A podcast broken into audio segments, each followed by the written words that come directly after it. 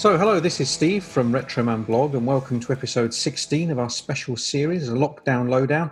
And um, in our recent episode um, that I did called The Rhythm Method with Buddy Ascott of the Chords, we talked about some of our favourite drummers and bassists, and uh, and uh, some of our sort of iconic bass players included JJ Burnel of the Stranglers, Kim Gordon of Sonic Youth, Dee Dee Ramone, of course, Lemmy, Tina Weymouth, Paul Simonon, Peter Hook, and of course, my latest special guest, Gaye Black, aka Gaye Adverts. Hi, Gaye. Welcome to Retro Podcast. Nice to see you. yeah, nice to see you. It's it's been a while. Um, obviously, we tend to bump into each other at events, exhibitions, and gigs, and, and what Those have things you. that we used to do in the, di- in the distant past. Yeah, that's right, exactly. but uh, it's good to see you, and thanks for taking the time to have a little bit of chat about your well, about your musical journey and your artwork um, and what you've been up to over the years. And, and so, of course, I mentioned there, you're, these days you're known mainly for your, your art and, um, and for curating exhibitions, um, punk and beyond, beyond punk, Black, yeah. Black Christmas, and uh, yeah, yeah. exhibiting at Rebellion Festival and, and lots of great galleries and things along the way. And also cover art, and we'll, we'll cover some of these um, issues as we go along. But let's start at the beginning. What were your very first sort of musical memories, you know, growing up? What was there sort of a something that sort of sparked you off on this musical journey? Something that you heard or saw? Um, maybe something from your childhood that you remember? Anything that sort of stood out? Well, the, the first thing I heard that was different, and it wasn't even the record. It was um, some older children in the playground in, in Bideford Park singing "She Loves You" by the Beatles, and I thought, "What's that?" Because up until then, I'd um, my, uh, my, mother used to listen to the radio with things like that, Never on a Sunday and uh, Russ Conway and things. It was stuff that I really found boring. And uh, so I'd never heard anything quite as interesting as that. It was a bit like punk, you know, the first time you hear something, and yeah. what is that they're singing? And then I said to my parents, I want you to get me that. And then they bought me, I, I want to hold your hand because uh, that would have come out by the time they went to Barnstaple for the shops. oh, so you thought it was like an early Beatles tribute band then? sort of. Okay, so I mean, how did you find it? Did you go and ask them, "What's that song you're singing?" How did you sort of, um, or did you go up to your mum and say, yeah, I want this. You to go into the record shop and sing this. I want to hold your hand. I don't, I don't. I think I was too shy to ask them. I can't remember. I think I must have just, you know, then heard it. Cause it's quite an obvious um, title, isn't it? If it looks soppy, and uh, yeah, I, I, I, soon found out, you know, one way or the other. My parents were you into pop music at all. So used to send them off. Oh, can you get me this? Can you get me that? Yeah.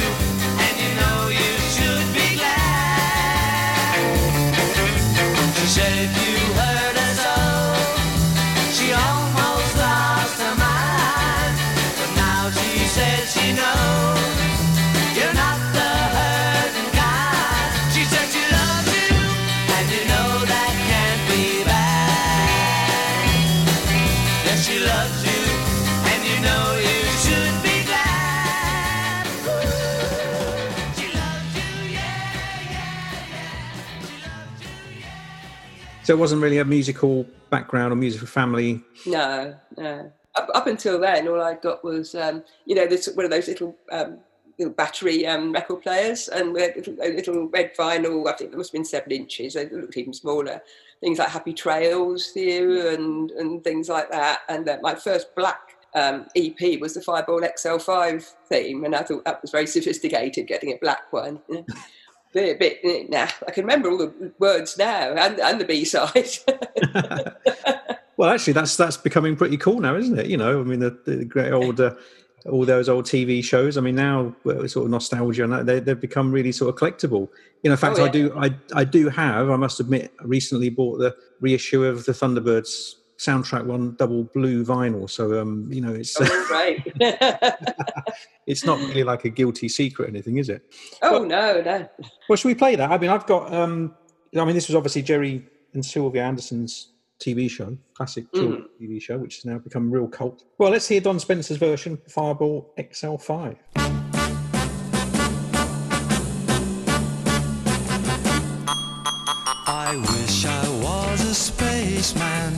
Fastest guy alive. I'd fly you around the universe in Fireball XL5, way out in space together conquerors of the sky. My heart would be a fireball, a fireball. Every time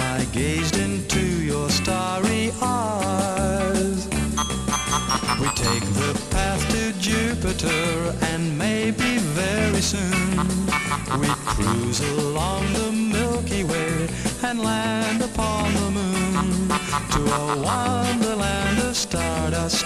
We'd zoom our way to Mars. My heart would be a fireball,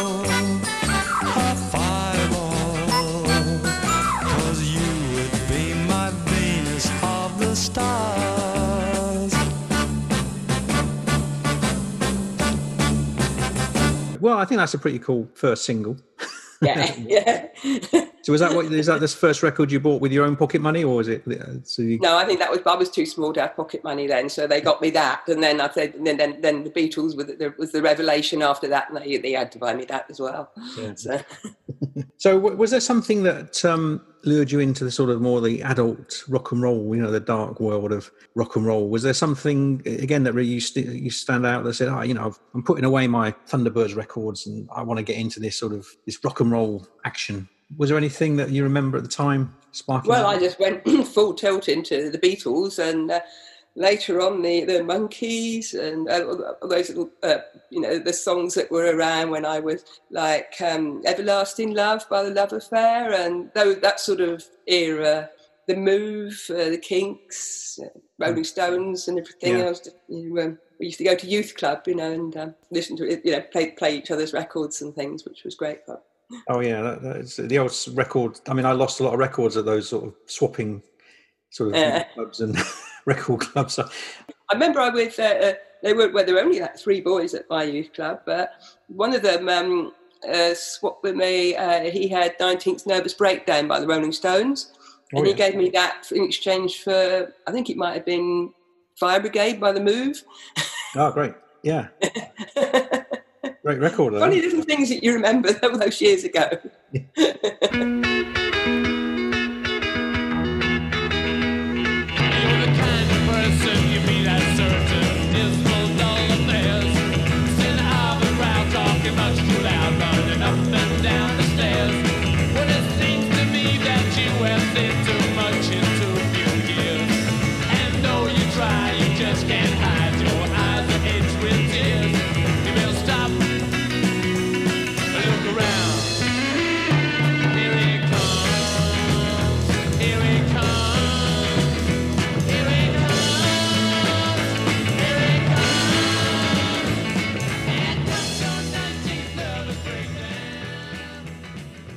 So you, you grew up in North Devon in Bideford. Yeah. So um, what was it like in the area? So you said you had a youth club. I mean, was there any sort of local music scene? Um, any sort of there local- were there were local bands when I got to be about I don't know, 13 or so, um, in the what they call the, um, the, I think it was called the TA Hall on the um, Bideford Quay next to the art school that I subsequently went to. And it, it, it, there was one called Adolphus Rebirth. I can't remember half of their names, but a couple of bands from Torrington and they they play there and they always, they, they did the same sort of like, you know, noodly guitar things like people do when they're, uh, it was, you know, it was, it was fun to do. And discos as well. I remember there was one called the, um, oh, what was it called actually? No, the Morisco was in Ilfracombe. The uh, oh, it's gone anyway. But in uh, Westward Ho, and I remember um, Green Manalishi by Fleetwood Mac. They, they would play that and we'd all dance around to it thinking we were really sophisticated. Excellent. Were there ba- many, many bands that used to come down and play, sort of big established bands? Where would, would they come down to the area? Um, I think the first, the first one, I, well, the first actually was, was a, a festival, with the first famous band, and that was free. It Hmm. confused a lot of the locals. I think they thought they didn't have to pay for it, but it was, you know, band free. Free. I think I was 14. It was, uh, I think it might have been Woolacombe or something. Went all the way on the back of this motorbike with just a vest and jeans on, and, and I remember freezing on the way back. There were four local support bands uh, playing with them.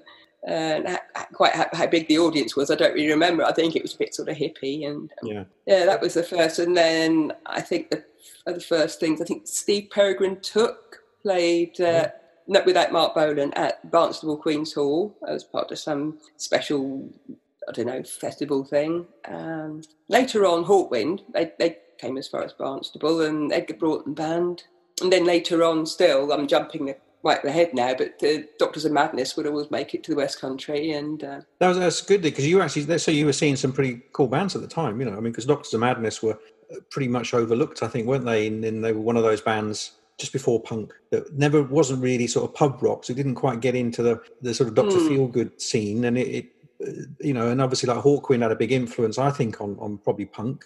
Maybe you did, might disagree. I don't know, but I think they had a their sort of weird sort of DIY aspects and everything. And yeah, yeah. But That's- so yeah, so you had a lot of decent music down there, you know. Um, Mm. I mean, this is jumping right ahead because I remember, um, you know, getting. I've still got my my first Doctor Madness album that I probably bought there at, at the gig. You know, signed by all of them with a special extra signature on the back from Stoner because I was learning to play my bass then, and he was Ah. a bass player. Excellent. So you've um, you picked one another band, a sort of record from this sort of period was was Black Sabbath. Did did they have a big influence on you at the time? Well, I loved that first album when it came out. There was some um, older boys from Torrington, I think, that had a car, and they would come down, and we'd all go down onto the the Burrows, which is that sort of common land the other side of the Pebble Ridge to the, the beach, and uh, and listen listen to that, and oh, it's just fantastic. I love the cover as well, still do, of course. Yeah. Yeah, so that that that turned me around a bit. Know, sort of things like Led Zeppelin then as well, and yeah, I, I didn't go as far as of Deep Purple particularly, or some of those, but um, then then sort of uh, Frank Zappa and Captain Beefheart sort of took Yeah. over a bit, and various related things to that. So I've got I've gone round and round in strange directions. Well, shall we hear? I mean, you picked a classic track by Black Sabbath, Mm. Paranoid, which it was is a, is one of those classics that everyone when they first start off on the guitar or bass learns to play, and um, it is it's a classic. So let's hear Paranoid. yeah.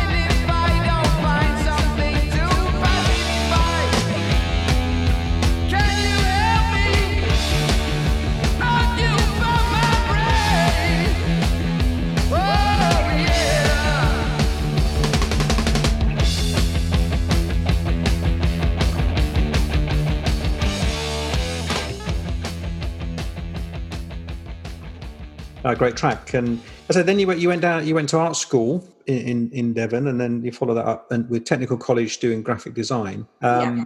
And then you met Tim TV Smith there, Mm, in my third year.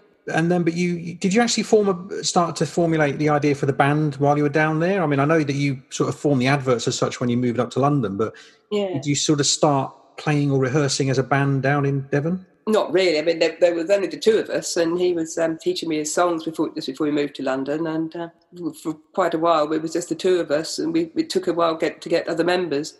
But I didn't. I didn't sort of set out to form a band or or be in a band. Tim is the, the driving force. Always was, but So you didn't. So there wasn't really any local musicians that you. There was just literally the two of you. You were the sort of um, the local punk Yeah. at the time, and there, so there wasn't anyone really nearby that you felt empathy with that you could form another could form the band. with? No, no. I mean, I'm not even sure we, we, we called ourselves punks back then because we, we, we moved up in, um, well, I finished um, college and uh, we, we moved up in May uh, 1976. So um, everything was just kicking off. But we, I think, I, we might, I might have somehow have heard the Pistols if they, if they, well, they wouldn't have been on the radio, would they? So because that was one of the worst things about when you first moved up, apart from the brilliance of being able to see the bands live. But there's no records to listen to in between gigs. Yeah, no, I mean, it, I was I was mad on the Stooges, of course, and um, and the New York Dolls yeah. when I was at college. So that kind of, you know, sort of obviously, you know, led into it, and like a lot of people. So then you moved, you both moved to London. You found out that there was this great scene of people that were again into New York Dolls and and and sort of Stooges and that. And Yes, well, well punk music was just starting, uh, and and I'd get I'd get sounds.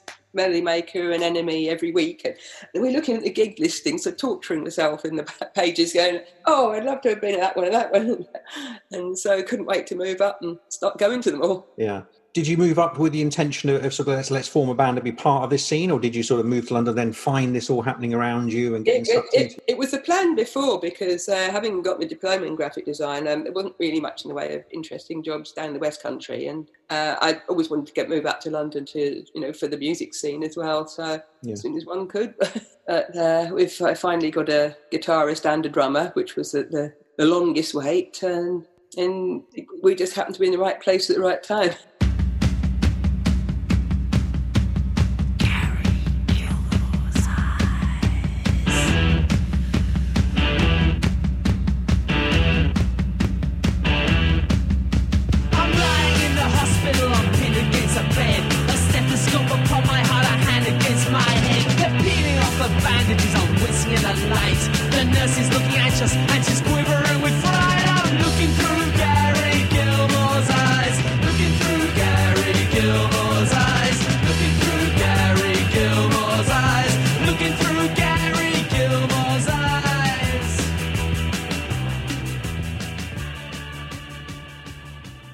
um, was there anything that influenced you to, to play bass? Um, you know, often with I mean, I was a bass player, and often it's the case of like it's like everyone chooses the instrument, and it's like the, the bass is often the last one. It's like right, you get the bass, or it's easy to play. There's only four strings, but other people are sort of come from it from a musical angle. Why did you decide on the bass? Was it something that was foisted on you, or you were sort of uh, did you were you influenced to sort of by anything to sort of start and pick up the bass and play that? It, it, it was just the, the thing that impressed me most at gigs is, is the sound of it and the sheer power and uh, the fact that it was there it was doing the main riffs you know well you know the, it wasn't doing noodly guitar solos or anything and I thought I, I want to do that. I want to make a noise like that. So yeah I, I was just drawn to it. I didn't want to do anything too twiddly. And and then you know I think I think um, having lived through a bit of prog um, I possibly didn't want to carry on in that vein. So it's just the, the feel and the, of the bass, the sound of the bass, more, Absolutely, yeah, yeah, and that grabs you live more more than anything. definitely, yeah. Yeah, well, it's interesting, yeah, because I mean, I just recently did a uh, another podcast with Inge Johansson, Swedish bass player, who's he's played in some, some great bands. He was in International Noise Conspiracy. He's a great bass player, but he was saying the same thing that, that the good thing about punk was suddenly that the bass was prominent. You know, you you you you suddenly had this so so many sort of um, great original bass players. And I know, I know you said you didn't like the noodly stuff, but a lot of these bass players were playing noodly stuff. Like, Well, yes, I mean, um, going on to Jean-Jacques Burnel, he was terribly clever. You know, like, oh, I'll just you know be fascinated, and we'd see them really regularly, and it'd be staring. And and yeah, was there a particular strand? I mean, JJ Burnel was an influence on a lot of bass players, obviously. And was there a particular song that you you like that you can say this is this is one of my favourite examples of JJ's bass playing? well, I was particularly taken with it. What he would do on Walk On By, and just uh, I'll just I'll just be going like. It's just so technical, and, and I think well, I, I could never really do that. I could, I could try it, but I didn't have the discipline. But he just seemed to do it so effortlessly. Oh, it's a great uh, great bass player. And uh, well, let's hear the Stranglers version of Walk On By.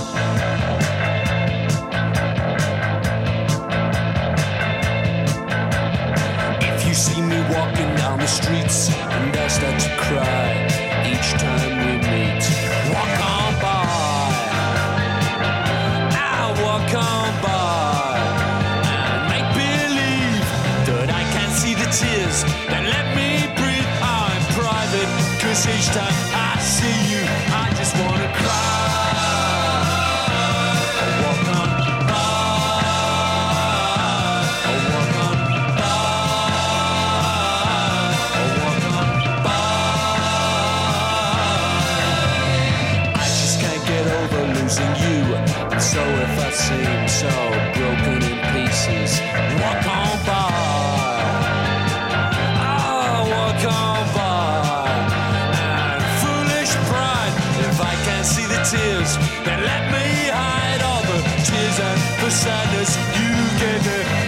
Say goodbye.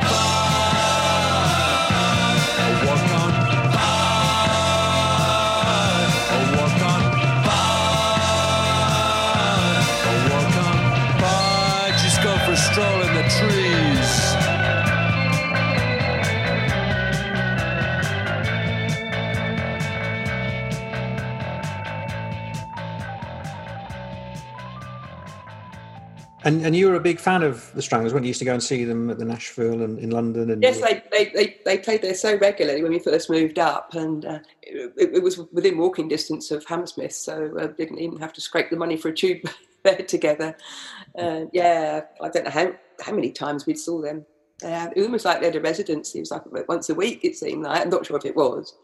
I've still got a little badge that says I was a victim of the Stranglers, uh, December 1976, which I'm quite Oh? Oh, excellent. and there was rumours that they gave you your name. Is that is that right? Is that all they? Yeah, because when we got we got to know them, and the, and the, I sort of- they put me on the guest list because I just I just used gay, and I, I put me on the guest list as Gaye Advert for identification purposes, I think, and uh, this kind of stuff.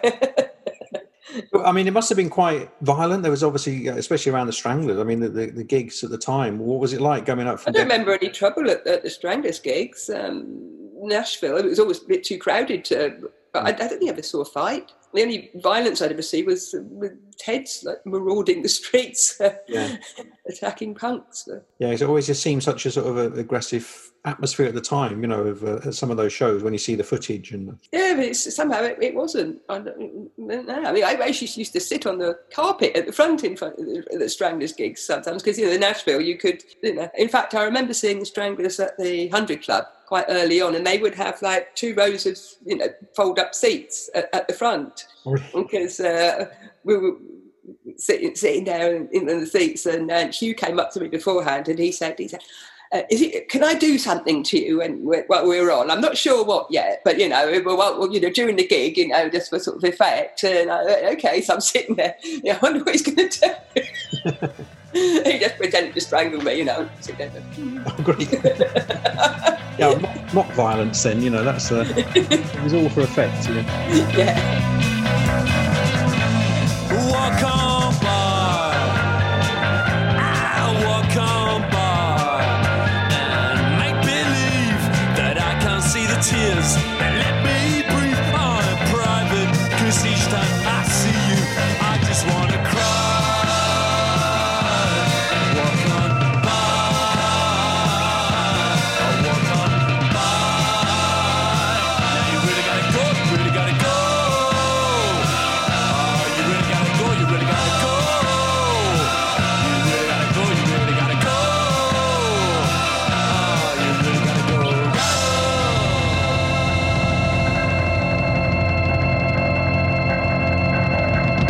So the adverts then, you know, started to make a name for themselves on the scene, you know, and then you got signed to Stiff Records. That was for your, Yeah. your first single.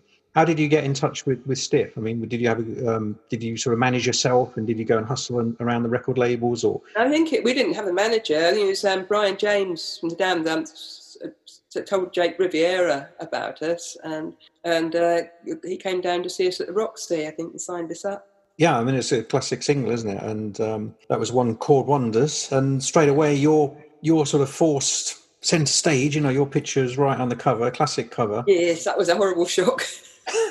See, this this is one of those things, isn't it? As a as a as a music fan, that you sort of wonder when bands say, like, happened with you, that well, you know, I, we didn't want the cover. It wasn't the cover we wanted, and it's like, well, sh- you never seem to understand from an from an outsider's point of view how a band can let that happen. No, no, we, we didn't. It was there. It was there, done and dusted by the time we saw it. But what? Yeah. so I refused to be on the second single. Yeah. so many numbers to make to, to compensate. There's just a picture of my bass in its case. the back. I mean, it's a classic sort of cover, you know, by Barney Bubbles. But I mean, Yeah. it- it- looking at it, it's. I mean, I was looking at the different some of his artwork and that, and it actually looks like a is a pastiche of a of a '60s record by Barbara, you know, which is a very. I don't know if you've seen that. It's a very similar cover. So it's almost like he's taken that record Mm-mm. and used the style of it and used your picture. Mm. A way, it's, it's a pretty cool sleeve, you know. But you know, I can imagine that. It, and it, obviously, it did cause a little bit of friction with with, the band, you know. Mm, yeah, yeah. I was watch, looking at the documentary We Who Wait about the adverts, and Tim oh, says, TV Smith says in it that he didn't want it, but he, he sort of admits that it was good for the band because, in a strange way, you know, it did probably help push the band to a certain to a certain extent, you know. Yeah, yeah, yeah. I suppose so. You know, not appreciated it at the time, but retrospectively, funnily enough, years later, um, Pure Evil, the the uh, artist, um, Yeah. wanted. Um, no, he, he, he made a thing about doing drippy eyes, and it was kind of did the first. He said, "He said I, I want to do a picture of you with, with drippy eyes because black metal eyes." He said because uh, I'd gone round to his gallery to ask if, if he could give me any clues for sponsorship for the, the art show I was putting on to get you know some booze and uh, and he went, "Oh, I'm going to do a painting," and so he he did the version of that with the with the drippy eyes and. And then said it was okay for me to let me use it for my um, Facebook picture, which has kind of come full circle. Oh yeah, well, I mean, I was, I was going to say I noticed that you are using that, but because it is an iconic image, you know, I know there might have been a bit of friction about it, but it, it certainly did and I've kind of turned it around now. getting your revenge, you know.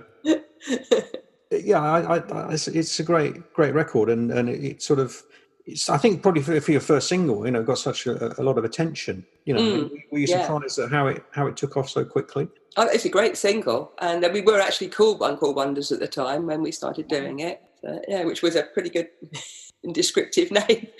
One, two,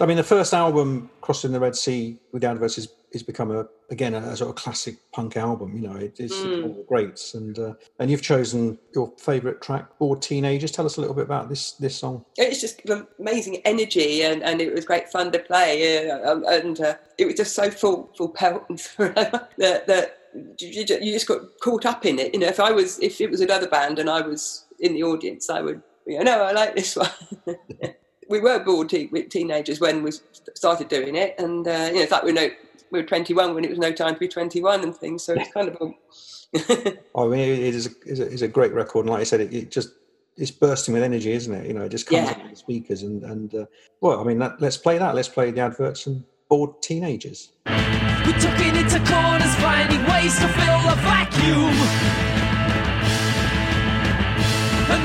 Words are dry, we talk and hope to hear of something new. Tides that row attracts us way to revive, but no way to relax. We're just born teenagers, with loads you say emotional rages.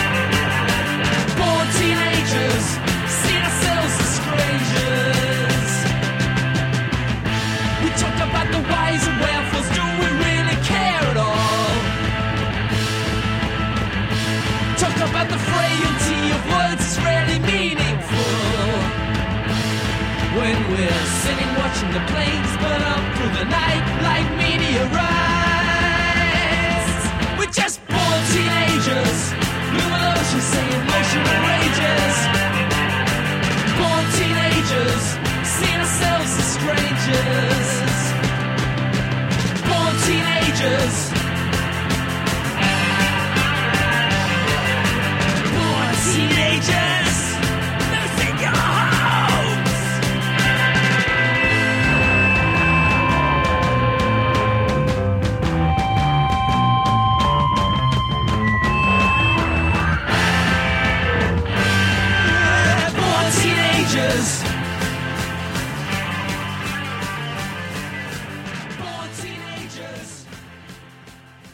Obviously, there, there are some fantastic photos of you at the time, you know, with um, Joey Ramone, Joan Jett, Lemmy, who, you know, you seem to become really close with. And, and you were saying earlier that although the media and the music press were, pretty patronising towards you, you, you did seem to get a lot of support from your sort of contemporaries, especially. Yeah, yeah, and I, I was quite, you know, sociable. I was like, very, like, you know, got on well with everyone, and. And Lemmy was always around because he was kind of like an honorary punk, and and he'd be just everywhere. And so, yeah, and he, he lived in West London as well, so we'd, uh, you know, bump into him there. I came home one night, and he was on the doorstep, and. Uh, we stayed up all night with his teacher. We had to play Motorhead on the bass. Spent all night, got it perfect. I mean, but a week later, I'm how did that go?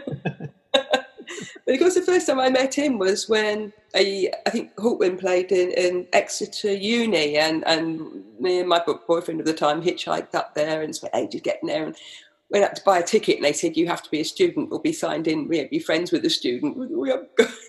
So we were hanging around outside looking forlorn, and the, the band came along and they said, "Oh, come in with us." So they, they got us in free, which was great. Oh, great! So you got to know him even before before the advert. yeah. and only yeah, that, briefly that day, but yeah, it was just funny. It was like a sign of what was to come, really. yeah, yeah.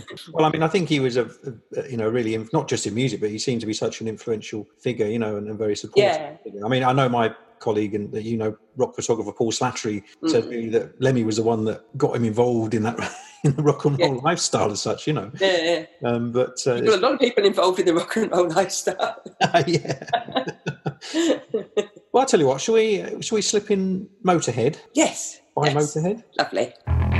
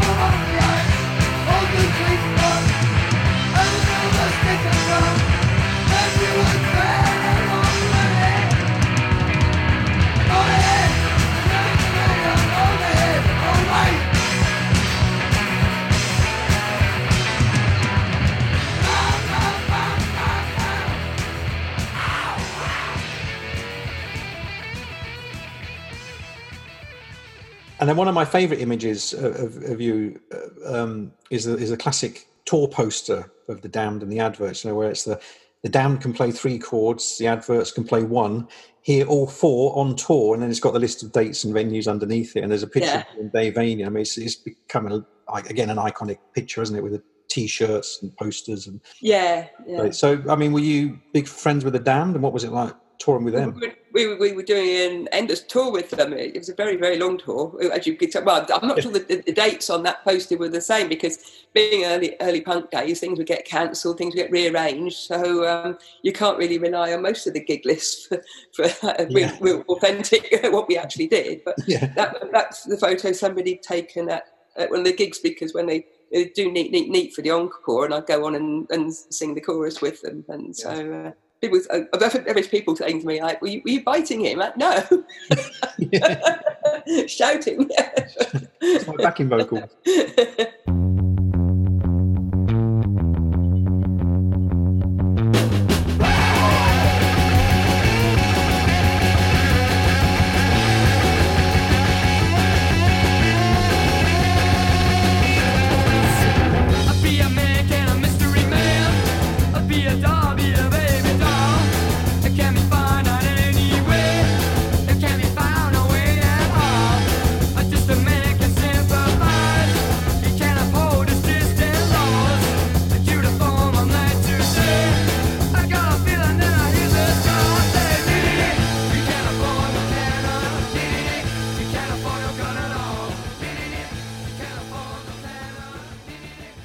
Was there anyone else that you toured with that you particularly enjoyed playing with, or that you had a great time on tour with? Oh, a high point was uh, with the we, we supported Iggy Pop for the, the UK tour for Lust for Life, Wow. uh, which I love, I love that album anyway, and that was just magic. So getting to see Iggy every night after we came off.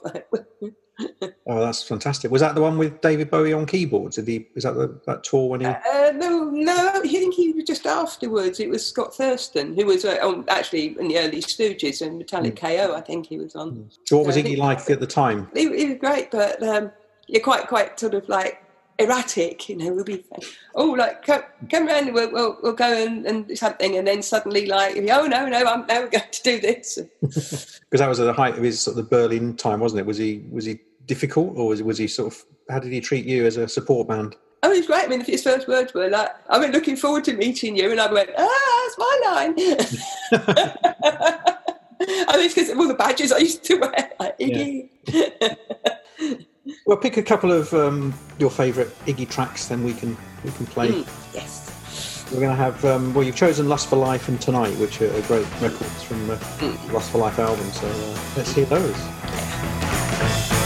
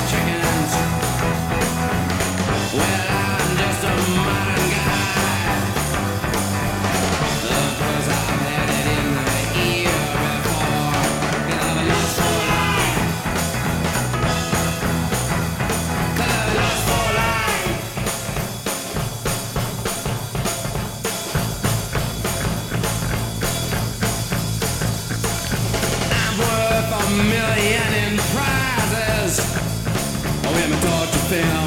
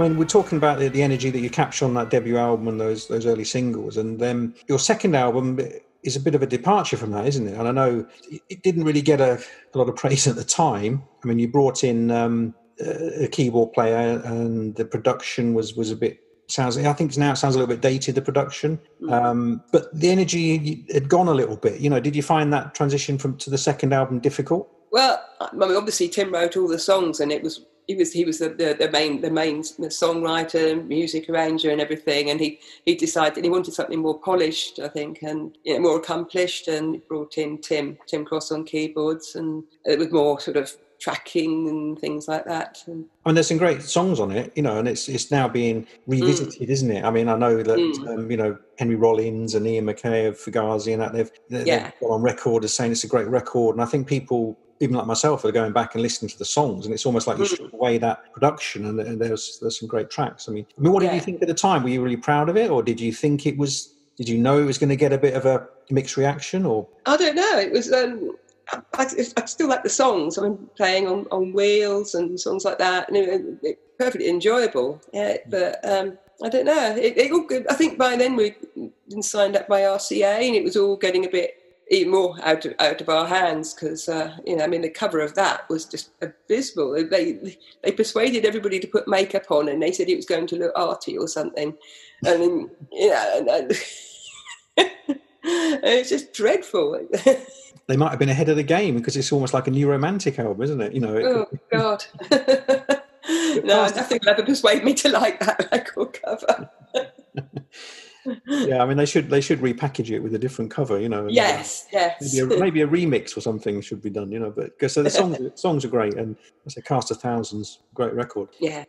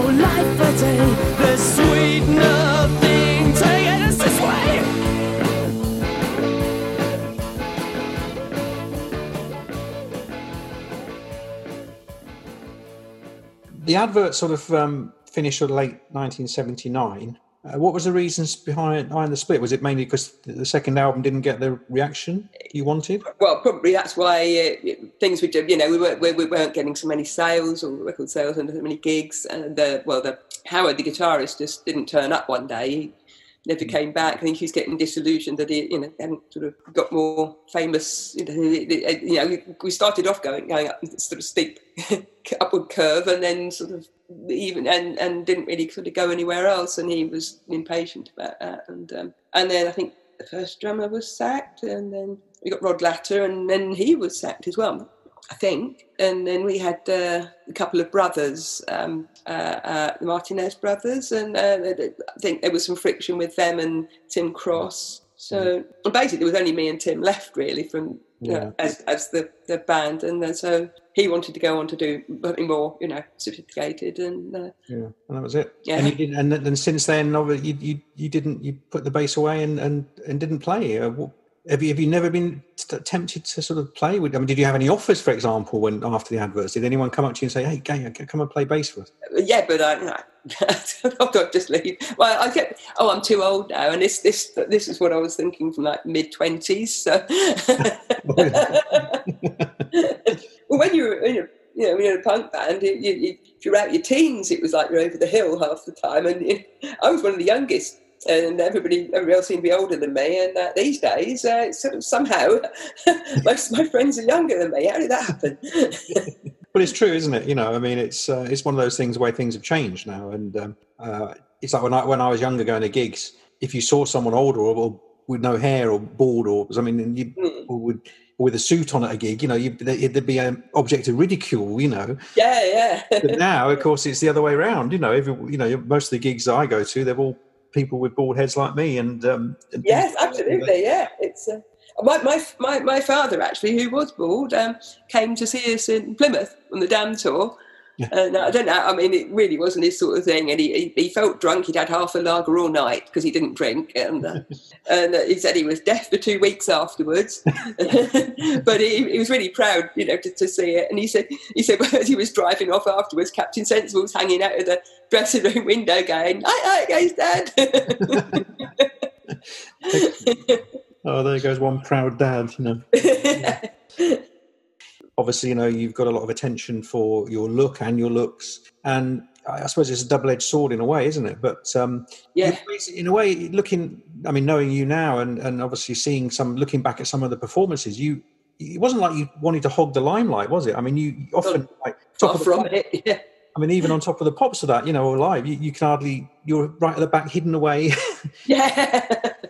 so it must it must have been sort of um, a sort of strange time for you because you know there was a lot of attention on you from the music press. Yeah, I never, I never really had the urge to sort of perform anyway in front of people, especially with the gobbing. I just want to hide behind the PA and play it. I see. That's why you were sort of right at the back. hiding. Another reason. But I am I'm I'm doing a. I just read a book called Girlsville, which is um, by Saskia Holling, which um, she's going to be my next special guest. And um, this is a book about the the Medway Billy Childish's scene in the Medway, and, and, and sort of, but the girl bands, uh, you know, the Delmonas and the Head Coatees, Mm. that don't get a lot of credit. You know, I mean, they were doing sort of um, sort of that sort of garage rock in, in the sort of mid '80s, probably. Hmm. And in the book, she's looking at the attitude at the time to some of the female musicians, and some of the reviews that she's come out are absolutely appalling. I mean, they're, they're, you know, Hmm. they're cringeworthy. The way they're, they're I mean, even so from some journalists that quite respected journalists, that Sounds NME are writing really derogatory reviews about women in rock, and this is in the '80s. Um, Hmm. yeah. Oh god. Yeah. so at the time, what was it? Was it was it quite upsetting reading some of the things about It's the just- band? Or It was a bit unfair, really. I didn't ask to be a woman. um, I just wanted to be the bass player, and, and uh, you know, they, they just sort of picked on me. The- Other, my contemporaries were fine, you know, other other, other people in bands, but it was the, it was the journalists that were, you know, really, really, you know, you, you just felt like you, you didn't dare, you know, miss a note because everyone would go, oh, yeah, it's you, isn't it? yeah, I suppose they wouldn't take people seriously for, for playing, isn't it? I mean, that's the sort of Yeah. really, if so, I, I suppose was one of the reasons why you stopped playing music after the adverts finished. Is that am I right in that? Is that Yeah, yeah, yeah. Which is sad, isn't it? So that it really just, I suppose the enjoyment wasn't there. You know, the the fact. of- Yeah, yeah, and it's you know, carrying on just playing bass on my own would be a bit, a bit cold. So no, it's a bit. I needed a bit of a break. Well, let's end our little look at the adverts um, by giving you the opportunity to choose another one of your favourite tracks to close that particular chapter. And, and which track would you pick?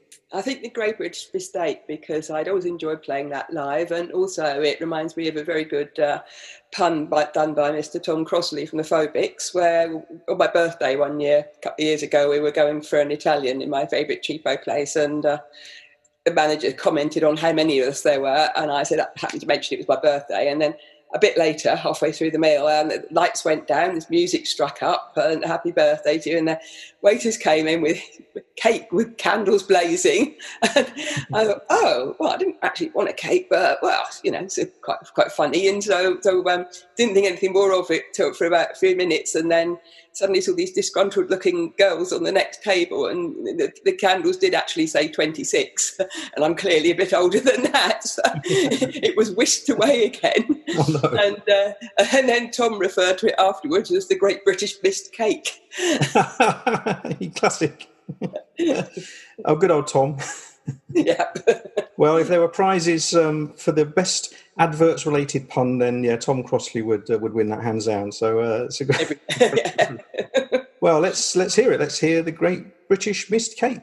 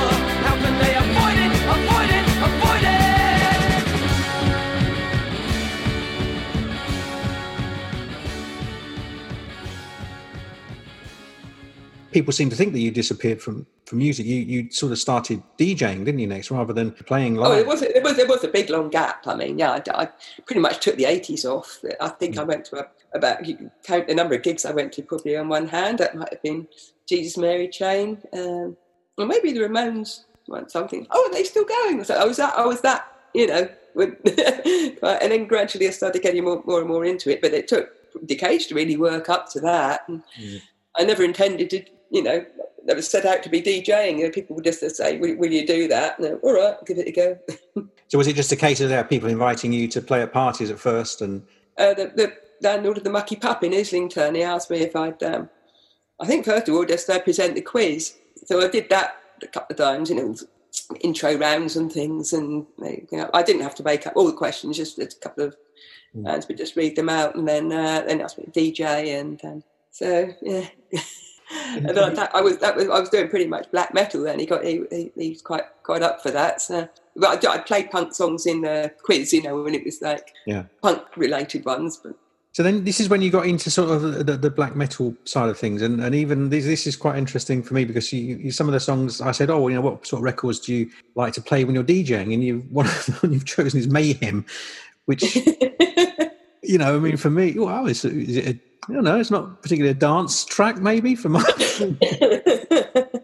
that is a brilliant song the way it opens actually and, and the way i when i came to be doing that was i'd gone to the um, inferno festival in oslo which is for extreme metal and, and uh, uh, the, the the promoter said will you will you dj on, on, on the boat trip and i went well, i haven't brought the laptop i, I think so the night before we'd so one of the one of the staff lent me a laptop, and we went through and got a Spotify playlist together. And I thought, and I just thought this is hilarious. I'm sort of like to coals to New, Newcastle. You know, I am playing Norwegian music to Norwegian people on a on a boat going around fjord. and people going, "Oh, that's really good music." Thank you. I did another one at the um, um, uh, the Hobgoblin Stroke Dev in, in Camden, you know, near the near the tube, and that was fun. It was an all day with lots of bands on and things. Mm. Well, let's hear Mayhem and, and Freezing Moon, and, and we'll leave it up to the listeners to decide whether this is a, this is a floor filler. you, can, you, can, fade it out if you like, but the the beginning is brilliant.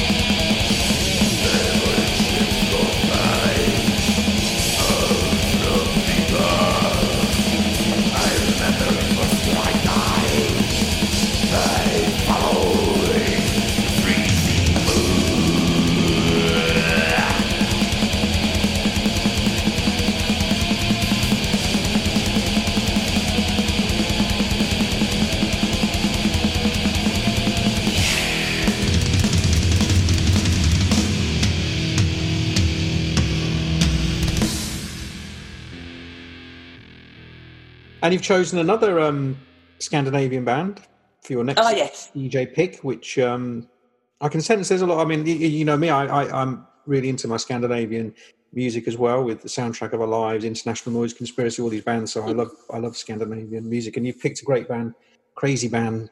Tell us about your next choice as, as one of your DJ picks. Well, this this time it was I was um, the, uh, I was DJing at Death Disco in, in Notting Hill Arts Club. Uh, Alan McGee used to put this um, night on, and Chris McCormack, you know, from well, he's in professionals now, said, "Why don't you do it? You know, they give you free drinks all night." So I went, oh, "Okay," and uh, so I put this one together, and because I was a fan of Turbonegro and a couple of my friends going as well, and we'd all been on the boat trip that they'd done, and we were given like we were given sailor hats when we got on the boat. so I put few of their songs in, and when we put one on, we put our sailor hats on. Andy P from Fear and Loathing fanzine, like they gay black disco. I mean, they're, they're a crazy band, aren't they? They're, they're, yeah, yeah. a great act. And, uh, and Oh, which, which track have you picked? Are you ready for some darkness? So it's a cracker that one.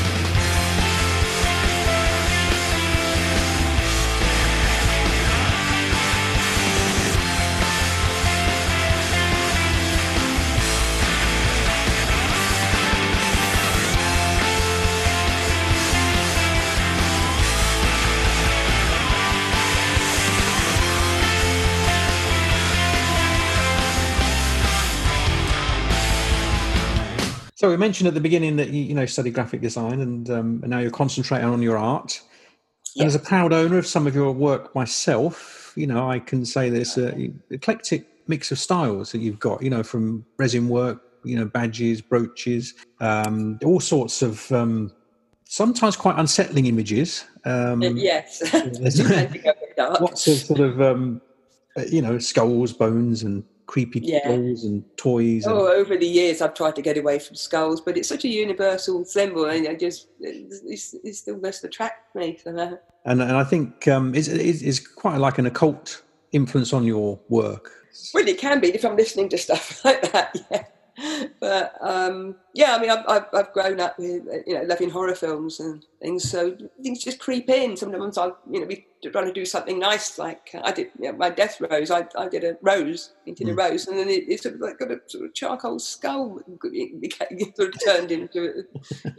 It insinuated itself behind. So It's yeah. too much mayhem, I think. but I do like the um, you know the juxtaposition of the the you know the, the particularly over nice and the over nasty and the uh, really really controlled things and totally wild things and so it's all about juxtaposition really I suppose. Yeah, and then obviously there's the things like Evil Squirrel and um, Oh, yes, yeah. classic. Yeah. And, and and I think, but there's also you know there's some some beautiful stuff like your stained glass flowers that are just. I- I'm look. I'm looking for something nasty to come out, but they, they're they're just beautiful. You know, there's nothing. You know, so, so there's lots of different styles there. You know, and Yeah, yeah. was there anyone in particular that influenced you and your artwork? Where, where do you? Is it something? Well, that, I, I, love William Blake, Goya. Um, it was women surrealists. Well, mostly the women, like Leonora, Leonora Carrington and Rema Diaz Faro, and like those people that you know they were fantastic. I've got this book that which was the um the, the one the right when the Second World War, they they were like Leonora Carrington and some of the other ones moved to America, and she, well, she moved to Mexico, and and there's a fantastic scene there, and they just came up with some brilliant stuff, and such imagination, and of course, um, you know, Garden of Earthly Delights is um, possibly the you know the painting that sticks in your mind from one's youth. Uh, Yeah, and it's um, it's you know, it's affordable art as well. You know, I mean, you're you're, you're sort of doing stuff which is which is accessible to everybody, and uh, Mm. Great mix of styles. And I, I, you've also got your like the memorabilia section where you're using some great pictures. Again, I've got a lovely one. There's you on stage, and then there's one of Iggy Pop, for example, Ramones. I think you've used, and and Yeah, well, I I, cause I didn't, you know, I haven't got that much memorabilia of my own, but I think what I've got uh, people hadn't seen before, and when it, for when it was supposed to be the, the you know the 40th anniversary, and also it was Rebellion Festival's anniversary gig as well. So uh, that year I, I did that series of 10 you know, to mark that um, for the Rebellion Art Show, and, and so it's, it's got I've got Iggy Pop's dog collar, my Ramones baseball bat, and things like that. And uh, uh, actually, at the moment, there's a museum starting up in Las Vegas, so they, they're asking you know if they can loan things and maybe you know have the memorabilia ones in, in series in there as well. So um, yeah, just we've got quite a lot on at the moment. yeah. And you've done some exhibitions overseas as well, haven't you? In in Holland, did you do recently? yeah. Oh yes, I would. Yes, that that was when the lockdowns all just just just starting last year. In fact, some of my work's still in in the Netherlands. I was, but uh, yeah, I did a really. It was really. I had a solo show in the Hague um, last February. Uh, I, I, I've had work in shows, you know, like America and Germany, and people bought it in Japan and places. So it's quite quite nice that it's Great. moving around. and tell us where we can find out more about your artwork. oh, my almost most of my stuff is on my website, which is uh, gayeblack.co.uk. It's just Excellent. gay black one word. So, yeah. Yeah, it's a, it's a really good site actually. My friend uh, Eric's a web designer, Mm. and uh, yeah, he just um, kindly did it for me. And Yeah, it's it's- pretty updated. So yeah, when people say, "What do you do?" I'll have a look. Yeah, I mean, I'll do a feature at retromanblog.com. Uh, I'll, I'll do a special feature to go along with this podcast, and I'll obviously put all the links to where you can Yeah. check out some of um, Gaye's excellent artwork. You've also been a curator of um, some great exhibitions, and uh, yeah, yeah, because I like the fact that when you have your opening nights and, and sort of launch parties, you always have some great special guests coming along. yes, yeah. And funnily enough, one of the bands that we were talking about, I was actually in my local record shop this morning, Sounds of the Suburbs in um, Ruislip, Oh yeah. and I was talking to the great guy Tony, who says hello to you, and he uh, we were chatting about the Phobics because he's got like Phobics T-shirts for sale there, and I thought, that's Oh yeah, yeah. I'm going to be playing the Phobics a bit later on, and um, played them on the podcast a lot, and seen them Mhm. play and photograph them, and um, you're big friends of the Phobics as well, and they appeared at one of your launch parties. Yeah. Uh, great band, you know. How did you get to know the Phobics?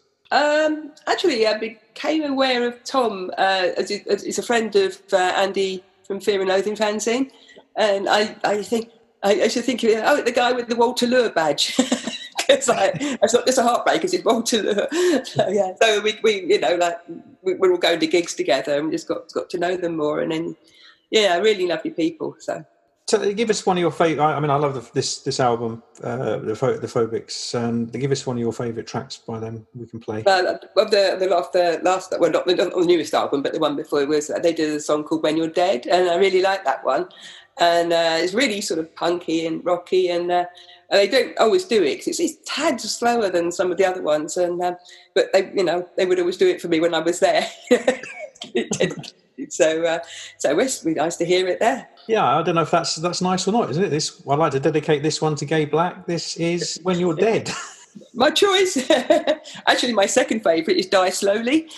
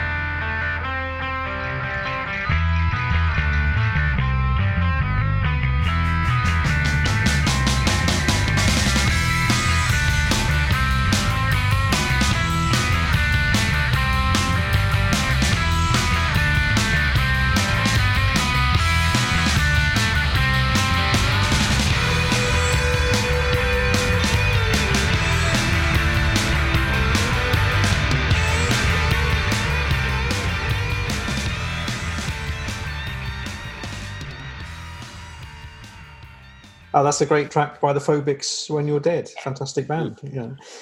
And I said your exhibitions were, were were great, and hopefully you'll be getting back to doing them in the future. I don't know. I mean, with this, I know lockdown is easing. Uh, If, uh, obviously, we can't go anywhere at the moment. But are there any plans afoot? Are you sort of working on anything for the future? Any other?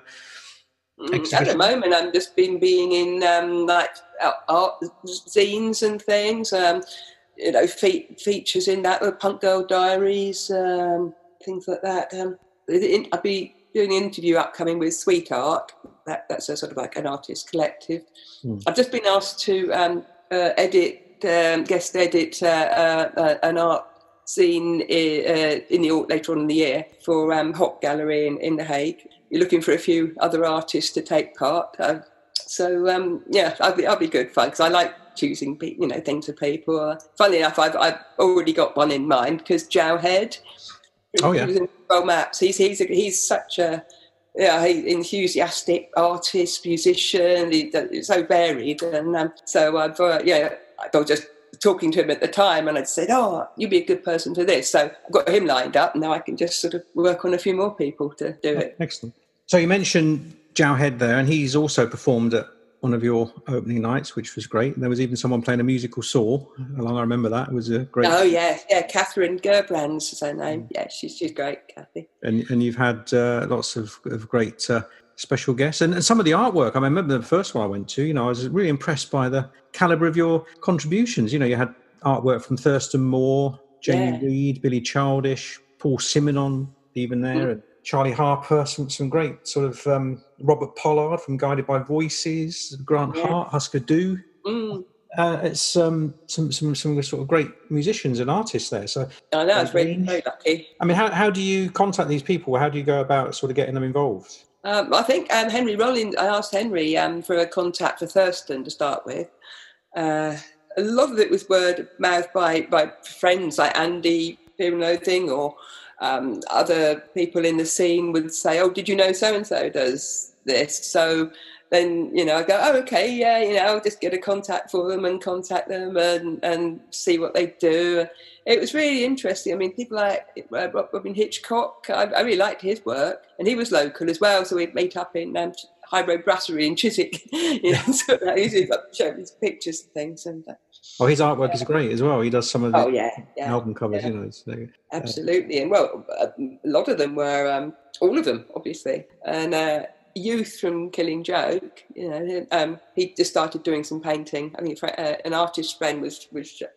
And funnily enough, he his first band um, supported the adverts on a little tour back early on because um, Oh, right. he was called Youth. Yeah, Because when I when I when I asked him if he'd do it, and he said, "You were always really nice to me when you know, back when I was a kid in that band."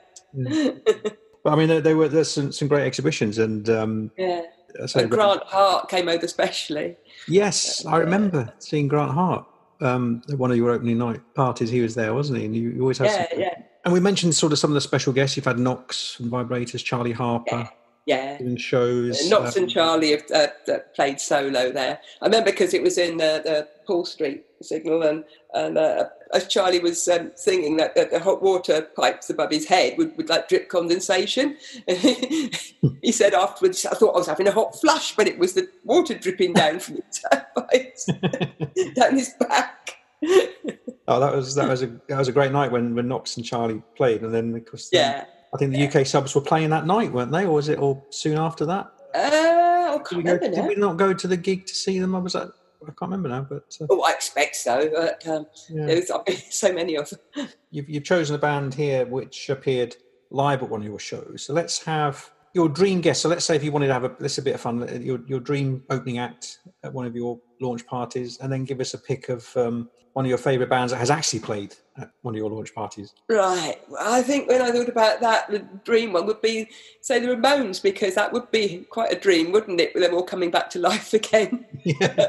wouldn't it be cool? and then you could be supported by everybody else that's died that was in bands that I, I really But, um, yes, uh, but the, the, the band that uh, that did play at my, my Black Express uh, gig, which was great fun, was the Men That Will Not Be Blamed for Nothing. And uh, they're great friends as well. So it was an, a social event to go and see them. Well, let's hear a little double hit of that. Let's hear Ramones and Teenage Lobotomy and The Men That Will Not Be Blamed for Nothing and Victoria's Secret. Right.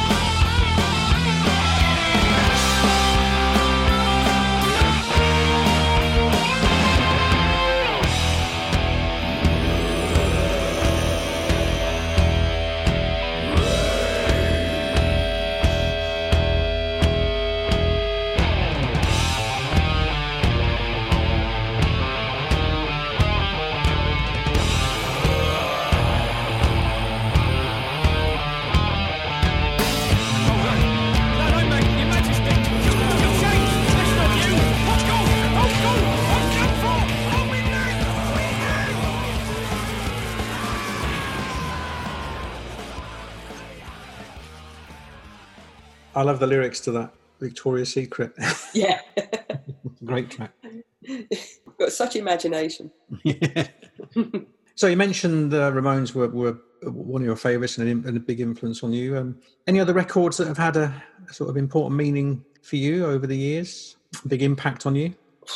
Many. Um, there's so many. Being so old, uh, there's so many sort of different different periods to choose from. It's difficult to balance them out, isn't it? Um, difficult. I mean, that Iggy was, was was a was a you know big big thing there, and like the Stooges. When you know when, when I first heard that album at uh, art college, you just thought I really got to get more of this somehow. Well, pick one of your favourite uh, Stooges tracks then. To me. Um, yeah, so um, yeah, the, the Stooges were a, were a huge influence. Um, you know, what turned me round into what would become punk, and uh, Search and Destroy from Raw Power is, is one of the most energetic ones, and really sort of it, it always gets adrenaline going whenever whatever's happening.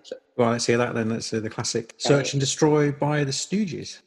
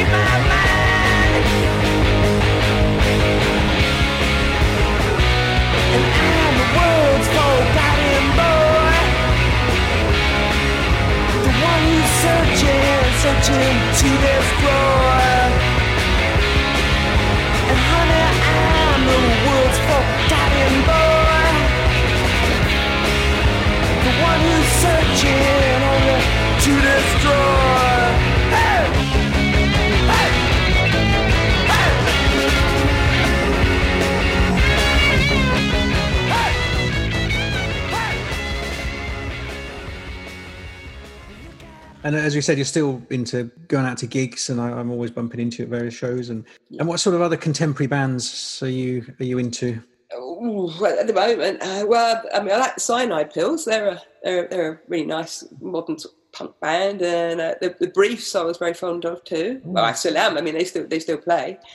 Um, then again, the, the, the darker side, there's a, a band that I think, well, to, to, to my ears, they're quite accessible because they're very, they have really nice melodies weaving in that. There's and it's spelled M-G-L-A. It's Polish for fog, apparently. But I, I just love them. They, they don't look at, no, nothing to look at, but uh, just, just I get to get transfixed by the way that the one riff goes in and then another one, and they're, they're just completely like five like stocky Polish blokes, like wearing black hoodies, black face coverings, and black trousers, and they just stand there dead still, just playing that crazy, you know. So just like their hands are like blurs, and and, and it's just know I don't know what it, what it is about it. I'm interested to hear other people's views if they they listen to it. Actually, there's a, a band that Savage Pencil um, introduced me to because he he he just been you know he gets gets given a lot of records to um, review, and it was Echtra E C H T R A, and it's very sort of slow and quiet, but it's it's really beautiful. It's just two tracks per per album,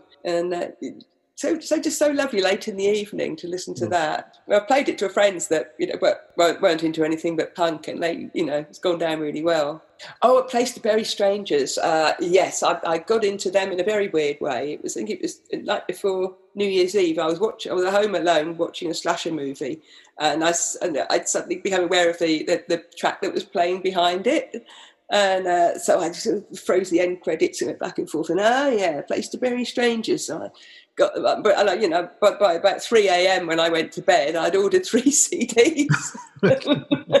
oh, I like that one too. And then and that was that was uh, funny because I was saying to everyone, "Oh, I really like this band. Check them out." And then they finally, because they're American, they finally they, they, they sound like the American, you know, Jesus Mary chain sound like they they want to be American. Well, these these ones are, and uh, and um, so so they were finally doing a gig over here, and. Uh, and I went, oh yeah, we got tickets and everything. And then the night before, I fell over and fractured my ankle. Oh no! I couldn't go. I was going to go. I got Alvin from the subs staying over, and uh, and uh, I, my face was all, like, my lips were all split because I hit the paper. and I, he went, you, you can't go to a gig. I'm Oh, God. so uh, I had to miss it really. And uh, and so the next time they played, I was doubly happy to see them. Oh, excellent. So, well, that's that's that's good. Let's let's uh, hear a place to bury strangers, and your choice was uh, "I Know I'll See You." And that was the one in the film. Yeah.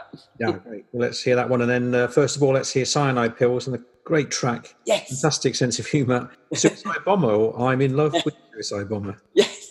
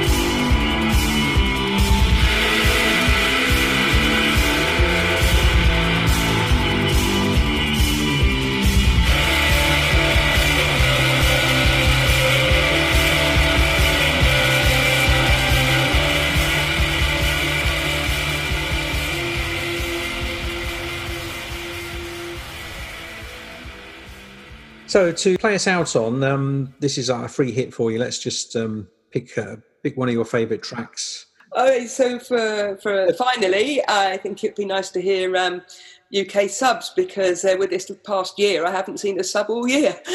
Usually they come and go like nobody's business. So uh, yeah, a bit of Warhead would be nice. Yeah, it'd be great. Uh, it's a great uh, great bass line, of course. One of those classics that Oh yeah, everybody learns the bass too. I did, and when I first I met Paul Slack, I did a show for uh, him supporting the members, and he when he was in a band called Monica and Explosions, and he, he had the bass that he wrote Warhead on, and of course I had to have a go on it, you know. and, uh, he's, he's a lovely guy, and um, and he mentioned Alvin Gibbs, another who replaced um, Paul in the subs, another great bass player. Funnily enough, both of them live in France, you know, so yeah. you've got no no hankering to, to go to move to France. It's where all the great punk bass players go. Well, no, I know. I'd, um, I don't know. I, I, I never got over the fact that I wanted to move to London, and I'm here. I'm not going anywhere. I've been, I've been to stay. at- Alvin had me over there once, and uh, you know, it's sort of reciprocal arrangement for me putting him up when he's over here touring. So Yeah. yeah, and it was lovely. And he drove me around, to see the sights. Oh, he's great, and he's, he did a fantastic book, "Diminished Responsibility: My Life Yeah, as a UK yeah. Sub," which we reviewed Yeah. on the Retro Man blog. as You can check out. Fantastic book, and and this actually ties into some of your artwork because you've done the cover art for um, two of his singles, and I think the album maybe as well. But um, I know you've done. Uh, so I, I think we were the third single, but the third one hasn't come out yet. Hmm. But yes, I, I've, I've got two that, that have come out, and, and the third one that was is on the way. Great. Well, check out Alvin Gibbs and the Disobedient Servants, and, and you can see buy the records because they've got some great cover art by Gaye, and uh, you can frame it so you can get some even more affordable art. and then we'll go back to the original subspace player, this uh, Paul Slack. We're here at UK Subs and Warhead, but just like to say thanks very much indeed, Gaye. Lovely to chat to you, and thanks for your time. You're very welcome. It's lovely to see you again, as it were. Yeah. I'll put, a feature up at retromanblog.com with links to of all the feature bands and also where you can check out Gaye's art. And just like to say thanks very much for listening, everybody. And uh, this is UK Subs and Warhead.